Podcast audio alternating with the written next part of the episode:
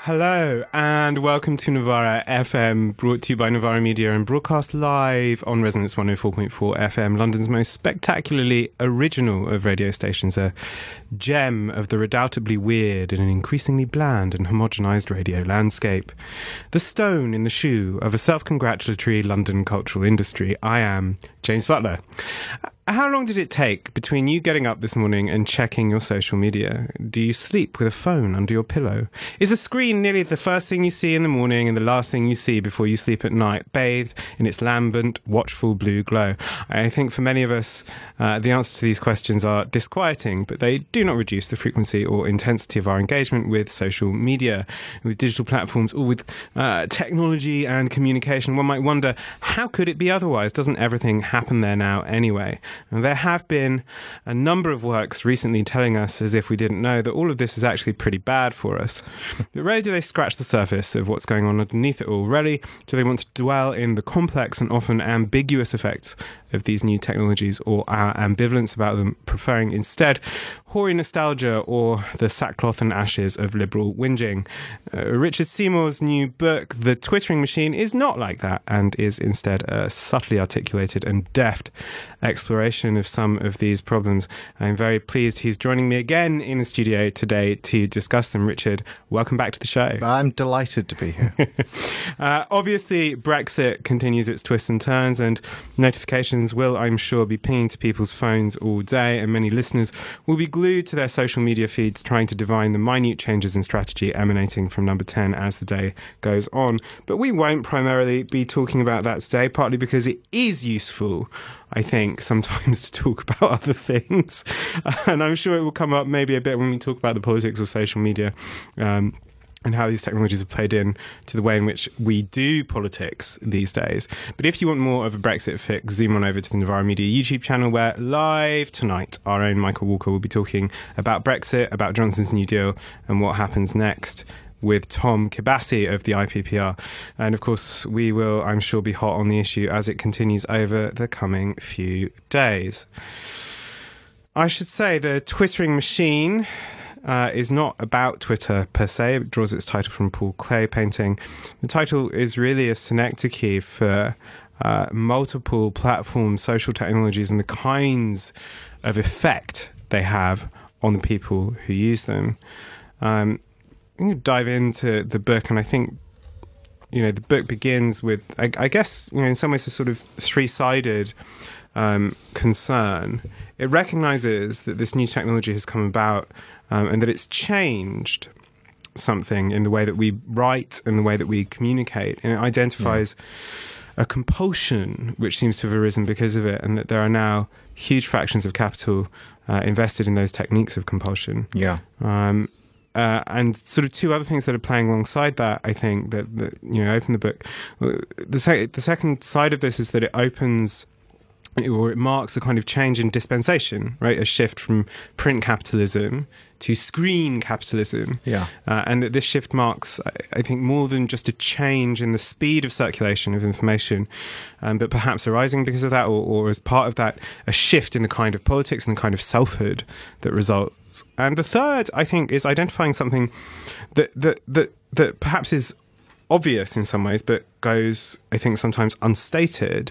And I was glad to see it, you know, right there and explicit at the start of the book, that writing is intimately bound up with the formation of human societies, the way human selfhood is formed.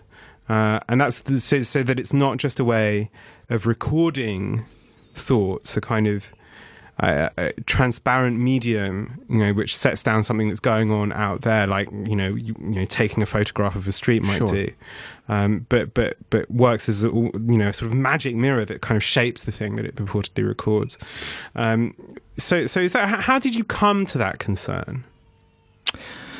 Well, there's a couple of things. I mean, the part of the stimulus for the book was the essay that I wrote for the LRB about trolling. And that was in part about my own dramas on social media, and it was in part about a general sort of concern about the prevalence of sadism and sheer nastiness and the excitement around moments of sadistic pylon. Now, we're all used to sort of shorthands for describing this now. You know, we would know about the pylon. And there are various other terms I can't use here because of regulations, but you know the kind of thing that I'm talking about. So I kind of wanted to figure out what was going on there and whether, is this something that was just always there? Is this something that's new? The moral panic literature would have you believe that everything that happened prior to, say, 2011, when smartphone ownership became ubiquitous in Europe and North America, that it was basically, it wasn't okay, but it was better, much better. And there's some sense in which that's true and some sense in which that's false. But, in terms of the effects of the changing economy of writing, and really I think we need to start thinking about it in terms of an ecology as well. Prior to the internet, certainly, the majority of writing was... most people experienced literacy as readers, okay? Insofar as we did any writing, we might write in our diary, we might send letters to the editor, etc., etc. But we were not active participants in a writing economy in that sense. We were passive recipients of a one-way stream of ideological meaning. And that is definitely no longer true. The effects of that are complicated. On the one hand, of course, I'm old enough to remember when you would go to a protest and you would wonder, is the BBC even going to cover this? Will they give us a shot of a lonely placard hanging off the end of a wall or something and then say, not many people turned out, that kind of thing. That was the worry. Nobody really worries about that now, because if you have a protest and you want to get it across, it's going to be covered. Mm. And it might even go viral regardless of whether the media cover it. So there is that effect. But on the other hand, of course, it's work. Mm. We're writing more now than ever before in human history. It never used to be the case that most people ubiquitously would be writing on the tube, in lunch breaks, during dinners, and some people, according to surveys, during sex. It's all over the place, and it's colonizing our free time. And I would like to believe, there's a bit of a joke in the book that, we are all scripturient. We're all possessed by this violent desire to write. I'd love to believe that was true of everybody. As a writer, that's my fantasy. Everybody wants to be a writer. But actually, I think that there's something else going on. There's forms of tacit and subtle coercion. And then, of course, there's the problem of addiction. And there are ways in which the whole architecture of society is being rewritten around this system of writing, so that you can't afford to pass up the advantages of doing so, no matter the ill effects it has on you. I'm curious about this because you talk about this transition from print capitalism to screen capitalism. Mm-hmm. I'm aware of, I know the term as something used by T.J. Clark when he's redoing Benedict Anderson. He's thinking about the way in which kind of print was used as a means of circulation for sort of 19th century proto-nationalism, or indeed nationalisms, but also sort of the circulation of kind of left politics as well. He's very interested in the way in which print actually takes ideas out of Europe and actually is part of a kind of struggle in places where Western leftists don't often see it. So there's a sense of there being kind of a global flow of information. And sort of Clark is saying things like, well, actually the rise of screen capitalism actually changes fundamentally the way in which people think about what politics is and what it does and what it's for. So I just want to kind of zero in on that question a bit. Is like what distinguishes the regime of screen capitalism from the kind of communicative technologies that went before it? You've mentioned the compulsion to write, right? Is that the only thing? I mean, there's something here also about kind of the speed of circulation in the sense, perhaps of dialogue, of consumption. There's a number of things. I think in psychoanalytic terms you could talk about the sort of narcissistic libido, by which I mean, writing is always a form of sublimated narcissism. You're always, in a way, writing about yourself, mm-hmm. no matter what you're doing. And the question is how successfully you mediate that between that and the desires of your audience and so on. But with with the social industry, as I've called it, it has a different basis, which is that you have writing organized around an ecology of micro-celebrity. Celebrities, have always been sort of complexly arranged in a kind of hierarchical ecology. You used to have everything from the glowing star on the silver screen to the vox pop, or the have-a-go hero, or something like that. You'd be a celebrity for 5 minutes. Mm-hmm. Well, that's just taken the idea of celebrity and given it this particular iteration. I mean, just to put this concretely, if you have a social media account, you have a public relations image. Just by dint of having that, you choose whether you're going to have a photo, what kind of name you're going to have. If you use that account, you have a public relations strategy, because you have to decide, am I going to tweet this? Now, most of us are very bad at public relations, as it happens. We are not corporate PR departments. And if we engage with the industry as it invites us to, like as if we're meeting friends and as if we're all having, this open sort of dialogue, then we'll tend to get into...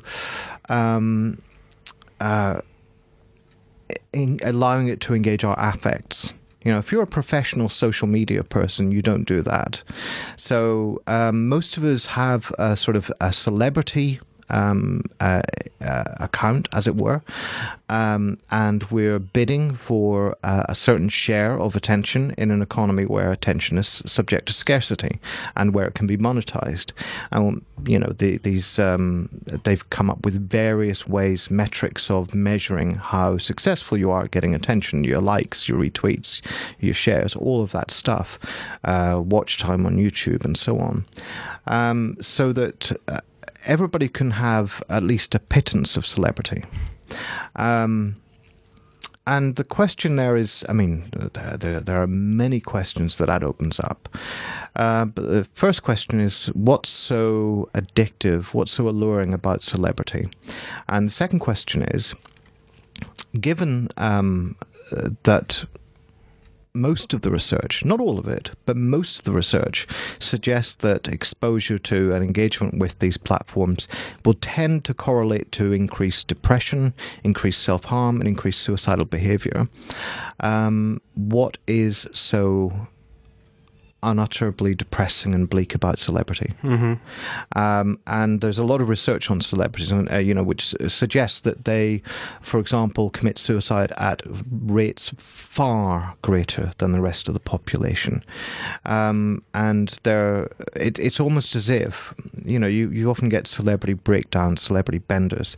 It's almost as if what the celebrity is, it's not you as a person, as it were. It's not the subject per se, it's the image. It's an icon. So you've created an icon of yourself that you have to constantly fortify, and you have to labor to produce every single day, during toilet breaks and tube journeys. This is what we're doing. Whatever our sincere political intentions and so on, you and I are both on these platforms. Yep. This is what we're doing. Okay, so that's just to be clear. But so the point is that we are creating an icon. But the thing about it is as narcissists discovered, the image doesn't love you back. And it can actually, you know, in a way, the more that you feed that image, the more that you loathe it, the more it tyrannizes you. There's a way of thinking about this, which is that if you go on Instagram, for example, and you engage in a sort of selfie spiral, and many of us have been there, I certainly have, but one of the ways of doing that is you use filters a lot, lots and lots of filters, and use it to flatten out flaws and smudges and red marks on your skin, wrinkles, things like that, and maybe you use those cutesy Snapchat filters to give yourself little doggy ears and a dog nose and whatever else to make yourself look cute and so on. Okay, so you can create a string of images of yourself in various different formats. They all look more or less the same, and interestingly, as one writer put it, they all look as if they're post-mortem. They look as if, you know, you're looking at an image of somebody who died. There's something about the frozen sort of suspended animation that's going on there. Well, you can do that, and you might love that image, but all the more you're going to hate yourself, and you're going to hate all the flaws that you have. You're going to have an exaggerated attention to them because you spend so much time smudging them out. So it's, in a way, there's suicide is one response to that. Another response might be what you might call auto-iconoclasm. Senna O'Neill, Instagram model I talk about in the book, I thought did an interesting thing there where she essentially decided, I'm going to smash the image, I'm going to smash the idol. And she went under all of her very glamorous, beautiful shots of herself in various clothes and various sort of glam places and said, do you know what? This took ages to do. It was exhausting. I was up at 5 a.m. You know, all of the horrible aspects of it, so that it doesn't really feel glam anymore. It just feels like work. And this is, and for her, this was liberation. It helped her get away from that libidinal economy of celebrity. And now we can't all take that same route. No. But if we don't think about that kind of auto-iconoclasm, the other route to auto-iconoclasm is the self-destructive celebrity bender, where you get in a furious row with your fans. We've seen actual so-called celebrities do this all the time, but this is what we're doing. You know, we have followers, and then, you know, we sort of say something stupid or, you know, obnoxious or even something just mildly ambiguous. I mean, as ContraPoints has discovered, you don't even have to say anything particularly bad. I mean, it's intriguing, isn't it? I mean, there's so many things to kind of pick up here. One is like that question of the image, right, and the relationship between image and text, because I think in some ways, like the argument in the book, which I think is actually pretty convincing, says that we should think of these kind of you know, collectively, that there isn't actually the sharp distinction between writing and the production of images, and that they might operate in different ways, but they undergo the same kind of logic in the social industry, and I, you know, in some ways this thing is easier to think about in terms of the image than it is about writing. I don't think people are used to thinking about, you know, writing and writing in public in this way. It's easier to think about, partly because the techniques we use with images are very explicit in terms of the way in which we kind of correct them or filter them or saturate them or desaturate, you know, whatever. But you know, I mean, I wonder, you know, just to kind of pick up on that question of the image, like so the flip, you know, the thing that is also going on here, and that, you know, you're alluding to, is that so there is this kind of long term, you know, this long existing story about the social industry, about these kind of, you know, technologies, and it was there really from the kind of, you know, early MySpace, really, even, you know, this kind of, you know, you get to connect with people and maybe people you don't know, and that they're, you know, they're kind of early, you know, optimism about something like Twitter, for instance, was, you know, this is a wide open public forum in which debate can take place, in which you can communicate with far-flung people. You know, there are these ideas and perspectives you've never encountered or wouldn't encounter before, or maybe you can even build political movements in conditions in which it would be otherwise disadvantageous.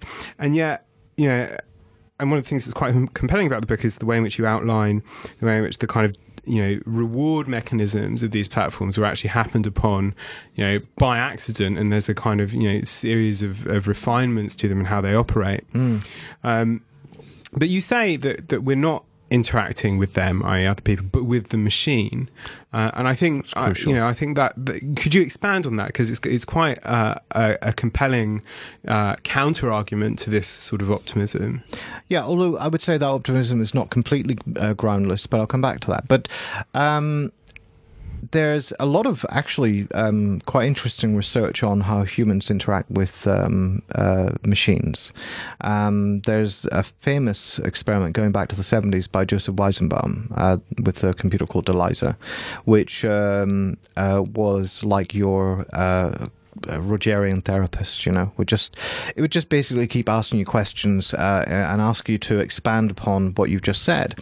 And people, you know, after a while would find themselves interacting with this computer, knowing it was a computer, knowing it was a program, as if it was a real person. They would form a transference relationship with it, as they would say in psychoanalysis.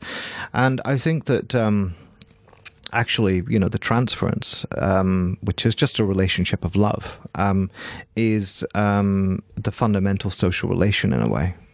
And when you start doing that with your iPads and phones, which we all do.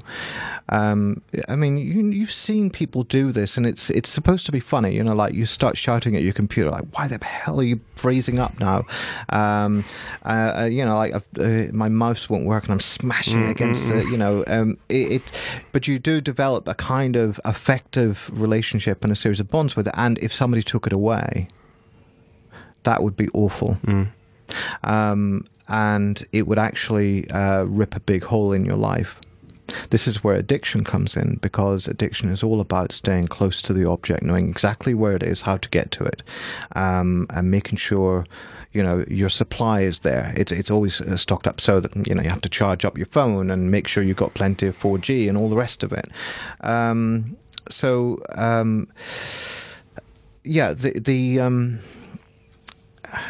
The incentive to be on there. You mentioned the reward systems and so on. The reward systems certainly give you a mediated and quantified form of somebody else's response. And the thing about it is you can think of this in a sort of anthropomorphic sort of mythologizing form as, oh, that's affection, you know. Somebody gives me a like, that's affection, that's love. Well, actually, we know that these are polysemic. Mm. A like can mean lots of different things. It just can mean a little nudge, or it can mean, I really fancy you, but I'm too shy to say, or any number of things, you know. So it doesn't really, in itself, the like doesn't tell you anything, but it is just... For the industry, the social industry, a way to sort of convert these affects, which are unruly, into something that is abstract and measurable and therefore monetizable. So, in a sense, you become hooked not on whatever these cookies mean, you know, these likes and shares and all the rest of it. You become hooked on the cookies themselves. Mm. And you know how it is. I mean, research shows this. You click into your phone in the morning, like so many people do that first thing, before they talk to their partner, before they eat breakfast, look at their phone, check your notifications. That big red notification, you go on your Facebook, it's like big red number. And if it's not big enough, it kind of ruins your day. It makes you feel worse. Not in a big way, just in a subtle way that means I really have to put out more content that will get more likes and more engagement, you know. I mean, not that people think systematically in that way, but that's kind of it just works over the long range. That's the incentive. So your incentive is to write to the machine, confess your secrets to it, allow it to take a copy for its own purposes in its own idiom, and then of course pass on a version of your message to somebody else. And the thing about it is, crucially, you don't necessarily know who the message will be passed on to. Unless you're writing in an actual messenger app, which then it becomes more complicated. But if you're writing for your Twitter timeline, for your Facebook feed, you have no idea who Facebook will allow to see that, who Twitter will allow to see that. They have, obviously, proprietary algorithms that decide how they're going to assign this content. And it will be based on what they've decided gets that person, goads that person into reacting. So we all do this thing on Twitter, for example. Somebody writes something awful, and we think, I've got to respond to that. I've got to, put that person down. I've got to give him a witty, response. Yeah, I did it just this morning. Yeah, we all do. Or, in my case, the temptation is call somebody an idiot or something. But which is again, it's you would never do this in real life. Yeah. You would extend somebody basic respect. So it's interesting how that all disappears on these platforms. Anyway, but we all do that. But the thing about it is that for the algorithms, that just registers as you really like that content. And it's interesting, that sort of feeds into the political part of this just a little bit, because it's common for the social industry bosses to say, these people don't really know what they want. They will often say, we don't want that picture, and then we'll do a beta test, and it turns out they love it. And the reason they're saying it is because it increases engagement. So they really are skeptical in a profound way about the ability of people to have an autonomous will.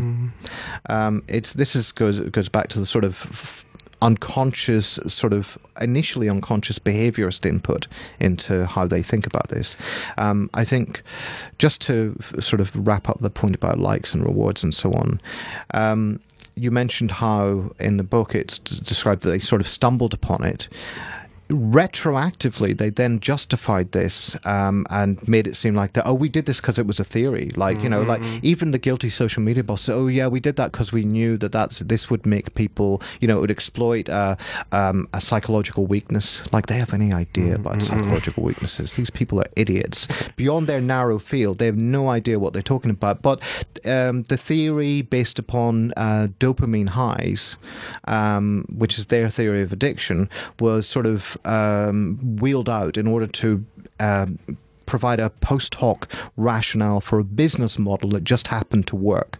In other words, in the Marxist idiom, it theorized class praxis. And then you suddenly started getting all these business books about how to get your audience hooked, to make your customers come back for more.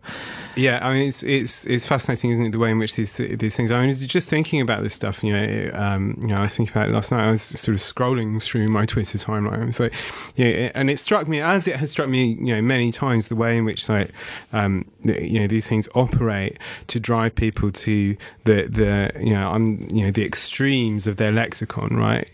Something is never merely quite interesting. And it's like this is the great take, or this is like an abominable, horrifying sign of moral evil that you think this or, all of this. Yeah. So there is this kind of very, very, this drive towards kind of intensity, and it's an intensity which is located, very much in the present moment, right? Reading the book, I found myself thinking of kind of three thinkers about this stuff, and one was obviously, and who has a presence in the book, is Debord, who obviously writes The Society of the Spectacle. But I was thinking about some of the later stuff in the notes to The Society of the Spectacle. He's kind of very concerned about the way in which the technology of the image sort of liquidates any sense of the past, right? So it drives people to live, very, very much in the present, and he's worried about this, right? Because he thinks, the way in which resistance operates is by kind of a refusal, the capacity to be not completely sublimated within, the image life, right? Yeah. So that you have these kind of, this resistance to any kind of single framing, right? And that actually you might become kind of completely tractable to power were you to lose that. And so always Debord is quite interesting thinking about this stuff. There's kind of some very kind of ham-fisted applications of his ideas, which circulate around social media about, like, you by using social media, you're inside the spectacle and you can't do, actually Debord is kind of subtler than that. He's thinking about the way in which, like, these images. Well, I mean, the other thing he says is that this affects the masters as well, right? Like, yes. That you can't, the idea that it's a technology that operates, in one direction downwards, yes, is simply incorrect. I mean, a couple of the other people I was thinking about were Adorno, obviously, is the person that one thinks about all the time in terms of theories of mass communication and culture industry. I was thinking in particular about the way in which he's very concerned about technologies like radio, which we're sitting on right now, which he kind of thinks is tends towards fascism, as most things do, for Teddy. But he's very concerned about the way in which you have something broadcasting unidirectionally, right? Yes. And so initially you would think, okay, well that's clearly not the case with these technologies, right? That they that they allow a plurality of voices, but at the same time, and as you go on to develop, there do seem to be these kind of these squalls and storms of kind of collective. Outrage very often is what passion, what drives them. But it can seem, certainly if you're on the receiving end of it, which I'm sure we both have been, that the internet is speaking with one voice and it's telling you that you're wrong and you're also evil, possibly. Yeah. And then that led me to think about René Girard, who's yes, not necessarily a thinker of the left, but a kind of very acute thinker about desire and the way in which desire is shaped, actually not originally and spontaneously just from somewhere, the inaccessible regions of somewhere behind selfhood, but is actually formed mimetically, right? That the way in which our desires are shaped are both in concert with and actually responding to desire in the other. So, is that a reasonable read of how these things come about? Yeah, I think so. Just to say, it is deliberately in tribute to Adorno that I described this as the social industry. Mm-hmm. It's a riff on the culture industry. Obviously, Adorno can be accused of overstating the homogeneity and programmed production line conformity of Hollywood culture. But the basic point that he's getting across, that subordinating culture to the law of the commodity will tend to result in a set of reified good guys and bad guys, conservative habits of thought reiterated over and over and over again. I mean, looking at Hollywood, that's not really that wrong. Mm. But the social industry, as you say, it's different because it requires participation. And in a way, it's not one way, except that the locus of dominance has shifted. So the social industry bosses are not pursuing an ideological agenda. They are not like the Cold War print giants, Axel Springer, Rupert Murdoch, pursuing their sort of ideological banners. They certainly have a politics. But as we've seen with Zuckerberg courting the Republicans, that could be quite a flexible politics. But they are, as they like to put it, content agnostic. Right? Now, content agnosticism was there with, to some extent, with the old print media, but it was mediated and complicated. It was there in as much as they were advertising vehicles, and advertisers were the major funders, and notwithstanding the virtues of the Chomsky-Herman propaganda model, I don't think advertisers really care about content fundamentally. They care about the audience, and that may have filtering effects, but they're not that bothered about the content. So that's one thing. But, of course, you've got the proprietors with their agendas. And then beyond that, you've got the professional ideology of journalists. Like, they've got some sense of what a newspaper is, what sort of materials it must be made up of, how you go about reporting stories. Facebook, Twitter, all of these platforms are exceptionally efficient media organizations. Indeed, they're pure media. They're nothing but media, precisely because they don't care about content. And they just distribute it. They break up the content. They break up the format of the newspaper, of the television news hour, whatever, and they just give you little snippets and they just redistribute it for maximum attention and maximum profitability. So they're, in a way, much better. I've forgotten where I started this point, where I was supposed to be going, but does that add anything? We're heading in a sort of Girardian mimetic desire direction. The way in which, like, because it does seem to me sort of curious that the thing that I was thinking about, and it's the thing that I sort of return to when thinking about, you know, these technologies, but in some ways it's a more fundamental question about the way in which you know, people on the left through the course of the 20th century or the late 20th century sort of think about desire, right? Which is there is this kind of, you know, idea that crops up again and again that actually the problem is that somehow desire, which is uncomplicatedly good, is blocked somehow, right? And that actually, if we could just remove what was blocking it, we'd be in some sort of, you know, utopia of vitalist free expression, you know, sexually, politically, you know, et cetera, et cetara, et cetera. And it does just seem to me one of the things that social media demonstrates very, very clearly, and these technologies, the social industry demonstrates very, very clearly, is that the problem isn't that something gets in the way, right? That actually that there is a much more complex traffic that goes on about how desire is formed, including around, you know, those repressions themselves, right? The idea that simply like lifting blockages would somehow result in something, you know, positive It seems to me like increasingly fatuous, and so to think about then, you know, the way in which, you know, and I'm not talking just on the level of kind of sexual desire here, right? Because, you know, there are obvious things, you know, there are very powerful social technologies. You think about the, you know, among gay men, the kind of chemsex stuff and the way in which that operates, where you have these technological reward pathways intimately bound up with drugs and sex themselves, both very, very powerful motive forces. Yeah, you can see that, but it operates, it seems to me, on a political level as well, right? The way in which, you know, the you know, these technologies, you know, produce, you know, kind of political positions, and the way in which political positions are taken up and absorbed and shaped by these technologies.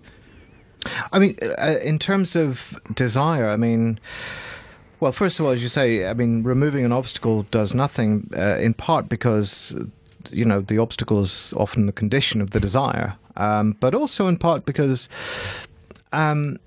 desire, I mean, Lacan famously said desire, full stop, is desire of the other, which means that you sort of are always desiring for somebody else. And quite often it's, you know, you get this in everyday life. You listen to someone else enthuse about a book or rave about a film and you think, Jesus, I have to read this. I want to know about this. This is just how desire ordinarily works. There is no, Alfie Bowen's very good about this in his book on the PlayStation Dream World. There is no authentic desire. There's no, like, fundamental desire, and this is why the late Lacan goes on to talk about a politics of the real, of drive and jouissance instead. So in terms of how do we recognize this? How do we work with this? Obviously, this isn't all bad for the left, because, you know, Corbynism has its hive minds, you know, and they're very transient and fragile. But they have been used at crucial moments to create momentum and speed and collective enthusiasm, you know, which has made a political difference. And in the future, the politicians who are, you know, going to succeed are going to be the ones who know how to mobilize that best. I do tend to think, for various reasons, that this will favor a reaction much more than the left, and that's, you know, the Brexit Party. There's interesting research by Jen Schrady, who's an American sociologist based in North Carolina, looking at digital campaigning, and basically looking at particularly focusing on Tea Party campaigning, and finding, you know, it's interesting that far from this sort of structure supporting horizontalist campaigns, the groups that do best are actually very hierarchical, top-down, not particularly democratic, and generally speaking well-funded, got good, rigorous organizations. And that's what you would expect. These are, after all, marketing platforms. But I think a more sinister example, and I talk about this in the book, is the Islamic State. Yeah. Which... is an example. I mean, certainly you can't just reduce this to a story about social media, but you can't talk about it without social media either. And certainly the whole recruitment mechanism depended upon their ability to game these systems. So when they are reaching out to people on the social industry, they didn't do what Al-Qaeda did, which was, you know, to disseminate long video sermons and detailed manuals and theological justifications, which is, you know, the sort of old school, long-form way of recruiting people. They did short video clips from like a first-person shooter perspective, a bit like these lone wolf videos, incidentally. They did memes. They did hashtag jacking. They answered questions on ask.fm. They said in that wry tone, "Put down the chicken wings and come to jihad, bro." And they knew what they were doing. I mean, they were subtle, they were wry, and they affected that. The corporations know how to do this, use this tone, this sort of personable, affable tone, which is like, "We like you. We want you to come back. We miss you. Please," you know, and then, you know, becoming eventually a bit needy. But the point is that they've refined that tone very well. And on the basis of these techniques, they recruited tens of thousands of people from across the world. And the crucial thing was their ability to get people. One of their memes was to ask people to go out and wave the ISIS black flag, video it, and then put it online all over the world. And that meme spread all over the world. Paul Gilroy would call that logo solidarity, a bit like, you know, the way you invest in the swastika or the St. George's Cross or something. There's a lot of that on alt-right media. And so these sort of techniques were only available because of the social industry. Now, is that necessarily, you know, are those techniques necessarily right-wing? Are they necessarily reactionary? Well, there's a number of ways to think about this, but the security specialist J.M. Berger wrote an interesting essay about Twitter as a carrier wave for millennial contagion. Now, this is a security specialist, so he's not left-wing or anything, but he did say some interesting things nonetheless. Citing research on apocalyptic and millenarian movements, of which ISIS was obviously one, he pointed out the temporal dimensions of it. And this is interesting when you talk about the temporality of the image, okay? There's a very particular kind of temporality on the social industry. So he was talking about classically apocalyptic movements. First of all, they lift people out of the normal flow of time. There seems to be a speeding up, one thing happening after another very quickly. Second of all, everyone else seems to be swept up in it, crucially. So, and then third of all, you are immersed. In other words, there's, you know, you're very intimately touched by it from all around you. There's this social circle which is constantly beaming at you this image, this message that something fundamental is going to rupture. There's going to be a revelation. That's talking about it at the most abstract possible level, but there's a reason for that, because if you think about that, what we call apocalyptic time is the time of the social industry, because the whole point is that its logic of aggregation is, first of all, to bunch people together who have, for the moment, similar sentiments about something. You've got a stock market of sentiments. You bunch people together who share a similar kind of sentiment. Second of all, it allows recruiters to reach you really intimately. It's not just that you have your phone in your pocket. It's rather that the feed that you get is designed for you. It's both very massified and very individual. And also, you know, there is a sense on the social industry that things do speed up. And there's, even if there's nothing really going on, like, that's not true of this world, but, you know, if it was, imagine it was a slow news day or whatever, there would be a series of... I know. I sort of, it almost makes one nostalgic for 1997 when almost nothing happened.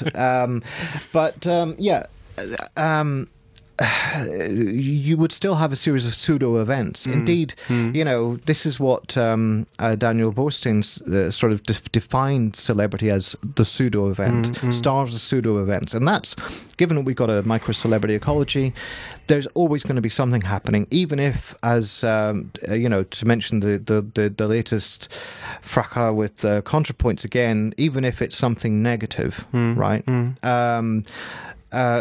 You know, and here's the thing, and I think this is kind of interesting. You know, I talked a bit about sort of the online vigilantism, but it's actually really, really hard sometimes to tell it apart from trolling.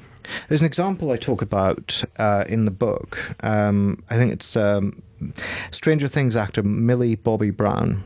She had to quit Twitter after being harassed for ages, months. The hashtag #takedown Millie Bobby Brown. And it was basically a Twitter user claiming that she had encountered Brown in an airport, asked for a photograph, and then Brown allegedly said, "Only if you remove the hijab," and then aggressively pulled it off her head and stamped on it. This never happened. Nothing like this ever happened. I mean, this was all made up. But and it was clearly a troll. But the thing about it is it allowed for months of woke, you know, sadism towards this person. And actually, weirdly, it sort of added new, you know, like legends do, it added new dimensions. Like, she's actually a homophobe. This is somebody who is very clearly associated with the LGBT, LGBT rights. So... clearly it had nothing to do with her, but, you know, the point is that this sort of dialectic of trolls and witch hunters, or as I prefer to say now, vigilantes, which is closer to the mark of where it is, trolls and vigilantes, they're sort of part of the same spiral. They're not just part of the same spiral, they're often the same thing in the same moment. Yeah, absolutely, absolutely. I got a real sense actually of just from the book as kind of trolls, certainly as on some level, not all of them, but on some level sort of disappointed moralists, right? I mean, there is definitely that element to this. But also, like, I mean, you talk about, you know, the aspiration being to kind of domesticate the Furies with the rule of law. But it seems to me that there's also something that goes on here, which is absolutely to do with you know, the resurrection of a sort of more immediate and primitive form of justice, which is the charivari, the kind of you know, the kind of collective rough justice, which seems to me actually, you know, it's one of the things where you go, actually, you know, the achievement of the domestication of the Furies is not a bad thing. You know, the establishment of law as a means of political redress, not actually a bad thing at all. So you know, it's one of the things that you know, this social media sort of highlights to you actually is the kind of fragility of these achievements, and the fact that they are actually overlaid on, you know, these kind of quite convulsive and irrational aspects of human behaviour. I guess just on that question of sort of politics in the age of the social industry, you know, we get these things, you know, did Brexit or Trump happen because of social media? These are not, you know, I think useful questions in some ways. You know, there's interesting questions there, but I don't think that they're useful, you know, to a very great extent. But it does seem to me that there is a question of, like, how, whether politics is easy, you know, it's harder to do, you know, in an age of, you know, it, not only sort of, you know, increased public statements. So this has been true through the Brexit stuff, right? So, you know, immediately you have politicians making statements on social media. So, you know, the speed with which these things are done in public is much, much greater and much, you know, much more frenetic. But it's also, you know, like, obviously you talk about sort of Pizzagate and stuff like this, conspiracy theories that circulate around this stuff, which I think is really important. But actually, it seemed to me the more important part of this was that the number of true things that circulated about someone like Hillary Clinton, for instance, in her presidential campaign. This speech she gave about the need to have public and private positions, for instance. Yeah. So there is. Is it harder to do politics in social? In the age of social industry? Well, just parenthetically on that last point about Clinton, they are still saying in their reports, official US government reports, they're describing as trolling and disinformation accurate discussions and statements about what Hillary Clinton said and did. One of them being, her stuff about super predators, saying, well, these trolls targeted African Americans as part of their...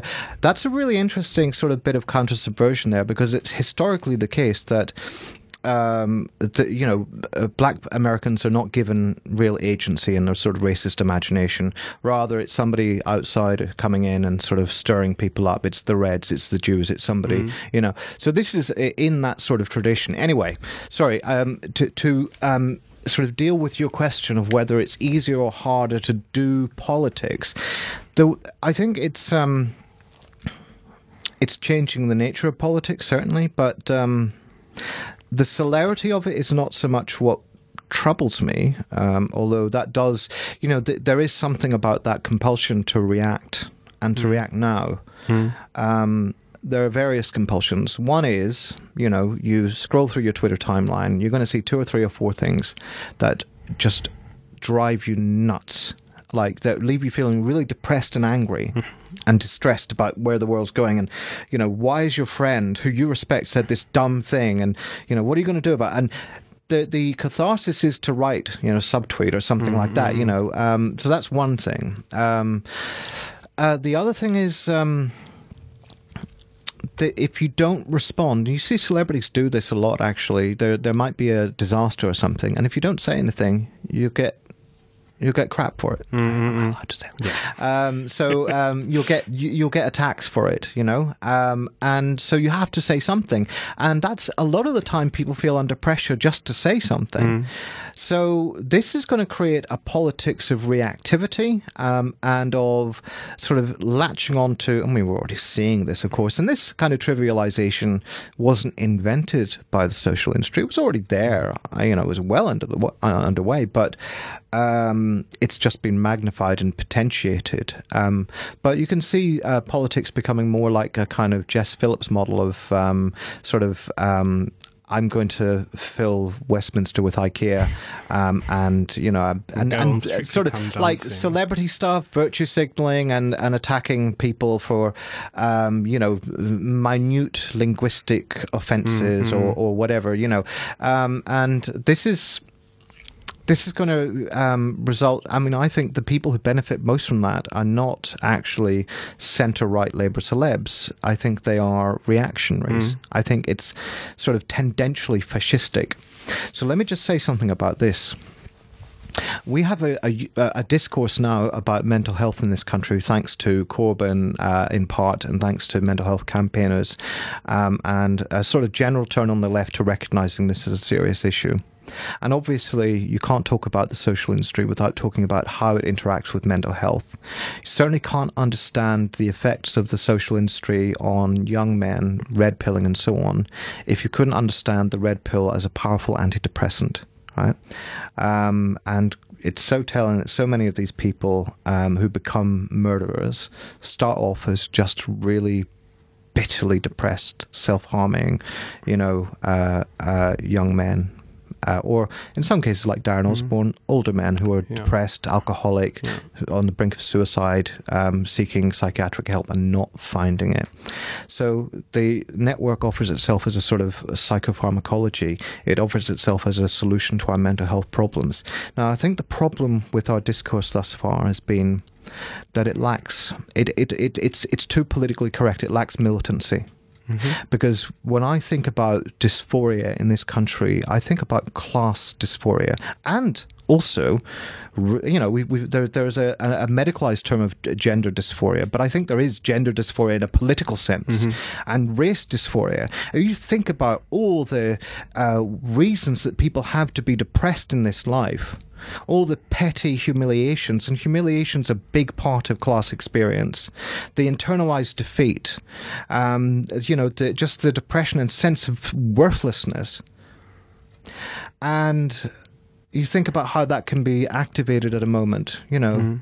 Suppose you've had, racism bombarded at you all your life, and then you see somebody who might not be the source of all racism, but they say something racist on the internet. Well, isn't the temptation then, to join in, to get involved in the pylon, even if the pylon isn't very productive, even if it doesn't teach them anything, even if the result is actually to create a kind of weird sort of ossified cultural binary, where a lot of people who should be on your side are pushed away and all of that stuff. And we need to think about the politicized nature of this dysphoria, this mental illness that we're all suffering from in one way or another. We need to think about how a new, probably the most profitable capitalist industry in the world right now has been launched that nominally offers us opportunities for communication, but is actually commodifying and monetizing our mental distress. We would not have turned to the network in the ways that we did if, according to all research, we were not now more depressed than we have been for a long, long time. So we need a politics of mental distress that is militant, that is rooted in legitimate anger. I mean, not to in any way dispute what you said earlier about the legitimacy of sort of domesticating the Furies. It's actually precisely because of that we need a productive left-wing politics of the Furies, as it were. Yeah. And if, you see what could happen if the Corbyn project fell apart, right? Those energies are not far below the surface. So this is what it means to have a sort of militant politics of this. We've got to take these energies and turn them into something creative and productive. Have we got to finish up here? No, we've got 5 minutes. All right. 4, really. But yeah, no, I mean, I agree entirely. And I think, some of the most powerful parts of the book are these accounts of, what the drive is that results from humiliation and shame and feeling kind of diminished, and the way in which that motivates, especially on the right. And I do think there's a powerful account of sort of fascist pharmacopoeia, as it were, this kind of, the red pilling. And so the question, I suppose, in that sense is about whether there are positive iterations of this kind of, or possible positive iterations of this techno-political regime, or whether, one should simply delete one's account. I mean, that those seem to me to be the kind of the clearest possible distinctions. I suppose what I want to say is that this technology, it's not like the old model of stories untold being discovered by new access to writing, right? I mean, there's some of that goes on with, with this stuff, there is. But that old proverb about until the lion learns to write, the story will always glorify the hunter, right? There's some of that stuff that goes on with the access to stuff, but is there a possible positive use of this technology, or should we be thinking about exodus or deleting our accounts? Temperamentally, I'm always in favor of deleting, but we can't put the toothpaste back in the tube. We're not going to abolish this industry, but we have to recognize that it's not a finished object, right? I have written about a snapshot of an industry in motion that will evolve, and all the signs are that it's going to evolve in a pretty sinister direction, which will require much more data and much more work on our part. Unwaged labor, essentially. So it's if you take the augmented reality, to make that work and to make it a pleasurable and useful experience, they will need us to give more information about where we are, what are the different movements of our various body parts, and so on, and more about our actual behavior. Smart cities, obviously, is an increasingly important global development. We've seen in China how that can sort of articulate itself as a very morally authoritarian format, but it can take a morally neutral format and still be quite controlling, as in the Google's planned smart city in Toronto. So I am not in favor of simply trying to delete it, because it's impossible. But in the long run, we need to work out collective solutions. There are tech people who I know who are more solutions-oriented than I am. But what I would say in the short term is just think about the amount of your life that you're giving away to this. The average global user spends 135 minutes a day on one of these apps. And over an average global lifetime, that's 50,000 hours out of your 71 years. Think about the projects that you could pursue with that. Think about the dreams that you could pursue. Mm-hmm. In other words, take an executive overview of your life and maybe when you feel that urge, recognize what's driving you there. What are you trying to get away from? And what else could you be doing with that time? That's the utopian question. What else could we be doing if not this? Right, excellent. So a return from compulsive writing, perhaps to genuinely free expression, which is also the freedom to choose not to express. Mm. Richard Seymour, thank you for joining me today. The Twittering Machine is out now from Indigo Press. I've been James Butler. This has been Novara FM on Resonance 104.4 FM. I'll be back at the same time in the same place next week. Bye-bye.